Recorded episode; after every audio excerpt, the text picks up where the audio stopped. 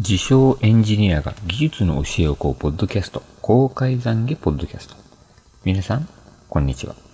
自称好奇心旺盛なエンジニア、米須渡が一人語りする公開懺悔ポッドキャストです。私は新しいもの大好きで熱しやすく冷めやすい性格なので、言ってる頃が、ことがコロコロ変わるかもしれません。さて、番組、この番組は私のブログ、公開懺悔日記のネタ、プラス補足説明とか言い訳を中心にブログで書いていないネタのアウトプットをしていこうかと思っています。本当は私の喋る練習を公開していこうという自称エンジニアで喋る練習場。さて、今日のネタですが、まず一つ目。前回のポッドキャストをして思ったのが、マイクにノイズが乗っかるんですよ。そのノイズの原因がちょっとわかんなくて、えっ、ー、と、環境、録音環境の方を変更してみました。で、前回は、アンカーというやつを Web の方でそのまま録音して、切り張りして、公開みたいなことをしたんですが、今回はあの、録音でメジャーなソフトウェア、 Audacity を利用してみました。で、 Audacity を利用して、アウト、まあ、ファイルを書き出して、それを編集してみようかなと思っております。で、ポッドキャスト編集したいって思うと、やっぱり、Adobe Audition とかで編集すべきなのかなと。まあ、有名なので。で、あと、Adobe のクリエイティブクラウドの方に、利用の、ね、原理がついてるんで、それで利用し、あ編集した方が一番単純なのかなと思ってます。なんか話によると、編集するんだったら直接 Adobe Audition の方で、あの、録音できて、編集して、アンカーでカンパケ状態にして、あの、公開するべきかなと思ってるんですけれども、うーん、ちょっと Adobe Audition の使い方もわからないというか難しそうなのと、あと、ウェブとかでそのまま公開した方が手軽なんですよね。なので、この辺をちょっと今回は Audacity を利用して、Adobe Audition で編集かけてやってみようかなと思いまして、今、Adobe Audition をインストールしたところです。でも、Adobe シリーズって簡単じゃないじゃないですか。なので、今、Udemy のという e ラーニングサービスの方の Adobe Audition 講座が、まあ、無料なやつがあったので、ちょっとそれに登録してみて、やり始めてま、みました。で、最近 e ラーニング周りっていうか、面白いというか、いっぱい乱立してるので、どれがいいのかなと。例えば、まあ、 LinkedIn のラーニングであったり、あとは、 Schoo とかもそうですよね。あと、うん。まあ、e ラーニングってイメージ的には、学生向けのサービスが多いというか、うん、リクルートさんの出してる、何でしたっけ？スタディサプリ系が多いかなと思ったんですけど、見てみるとやっぱ障害学習とかと絡めてビジネスをしてるところがあるので、やはりパイが増えれば旨味あるんだろうなと思いながら見てますと。ただ、e ラーニングやっちゃうと、今までやった音楽聴いたり、ポッドキャスト聴いたりする時間がどんどんどんどんなくなる感じがして、うーんと。それとは別にやはり e ラーニングって最近は動画プラス音声っていうのが多いと思うので、となると、できるタイミングが限られるというか、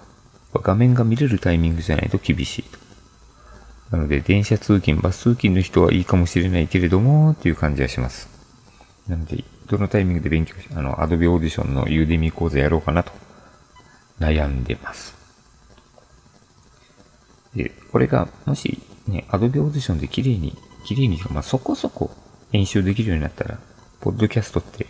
やり続けても面白いのかもしれないなと思ってます。今週気になったのは、あの、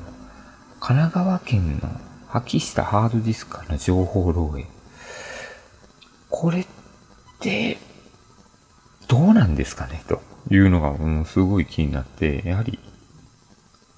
こう、契約してた神奈川県側に、歌詞ってあるのだろうかというのが正直感想です。これ、破棄手順、会社を含めて、個人も破棄手順って考えておかなきゃいけないんですけれども、これ、ね、契約上ではちゃんと会社さんの方が綺麗に消去を破棄してくれるっていう契約だったのが、うーん、やっぱ手元側でどこにも出さずにやらなきゃいけないのかなと、破棄まで。と思って物理破壊するハードディスククラッシャーっていうのを調べてみたんですが、やっぱ値段高いですね。やっぱドリルで穴開けるとかの方がいいのかなと。あと個人用だと構わないですけど、リースとかだとハードディスクとかを壊してリース元に返すっていう契約ありなのかなとか、ちょっとその辺も気になるところですね。うん。ここは、今後、だいぶ、こう、契約とかに対しても変わってくるのかなと思います。ハードディスク、消去手段、破壊手段、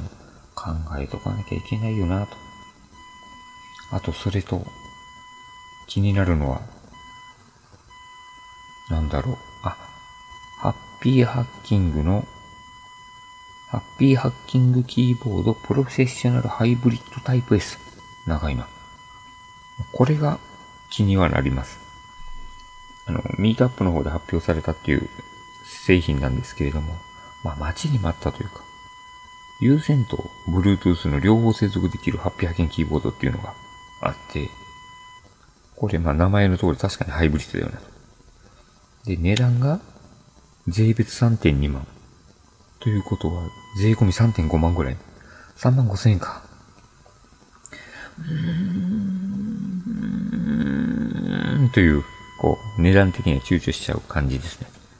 ただ、この躊躇するんですけれども、ハッピーアキング今まで、まあ、使ってはいるんですけれども、なかなか壊れないんで、まあ、元は取れるとは思います。ただ、Bluetooth 接続とは、今までの Bluetooth は Bluetooth 接続しかできなかったのが、ハイブリッドになって有線と無線両方対応することができるようになってるんで、そこのところは、利用価値というか利用頻度高くなるのかな。で、あ今は少なくなってる充電池じゃなくて乾電池っていうのもいいというか、長く使えるようになってるのかなと。充電池がおかしくなるじゃなくても乾電池のコンビニとかで手軽に購入可能になるので、まあ、そこがプロフェッショナルの意気込みっていうか、教示みたいなやつがあるのかなと。あとはタイプ C ですよね。今のやつはマイクロじゃなくてミニ USB かな。なかなか辛いんですよね。なので、タイプ S は、あ、タイプ C はありなのかな。本当にアスキーとかだね、IT メディアとかであった真のフラグシップって言われるが確かにそうだよね、と。なのでこれはね、去年末の方に、ハッピーハッキングのプロフェッショナル2の炭が安くなってたんで買って、えっ、ー、と、今まで使ってた白いやつを引退させようとしたら、これを子供に取られて。ですので、こと、今回は僕用でタイプ違うハッピーハッキングプロフェッショナルハイブリッドタイプ S を購入しようかなと悩んでいるところではあります。このポッドキャストって、まあ、5分から10分ぐらいまでのやつやってるんですけれども、一人で語ってるといつでも収録できると思ってると、なかなか収録できないんですよね。ですので、こう定期的にやった方がいいのかなっていうのを、ちょっといろいろされている、あの、マスドの方で聞いてみたら、Windows 系ポッドキャスト有名な Woodstream デジタル生活の方を配信されている木沢さんの方が、もう習慣化してるよっていうお話があったので、僕もできれば習慣化したいなと。その定期的にポッドキャストを収録する時間を取った方がいいのかなと思ってます。ということで、だらだらと、まあ、5、6分喋ったと思いますので、今回はここまでにいたします。また次回、よろしくお願いいたします。で、そうですね、あの、感想とかが、ハッシュタグ、ツイッターとかでハッシュタグ、バラスでいただくと、僕が嬉しいということで、えっ、ー、と、ブログの本 URL は https スラッシュスラッシュ www.baras.org これ、こちらの方はクロージング芸人にググっていただくと出てきますので、ぜひぜひ皆様、感想等がありましたら、教えてください。それではまたありがとうございました。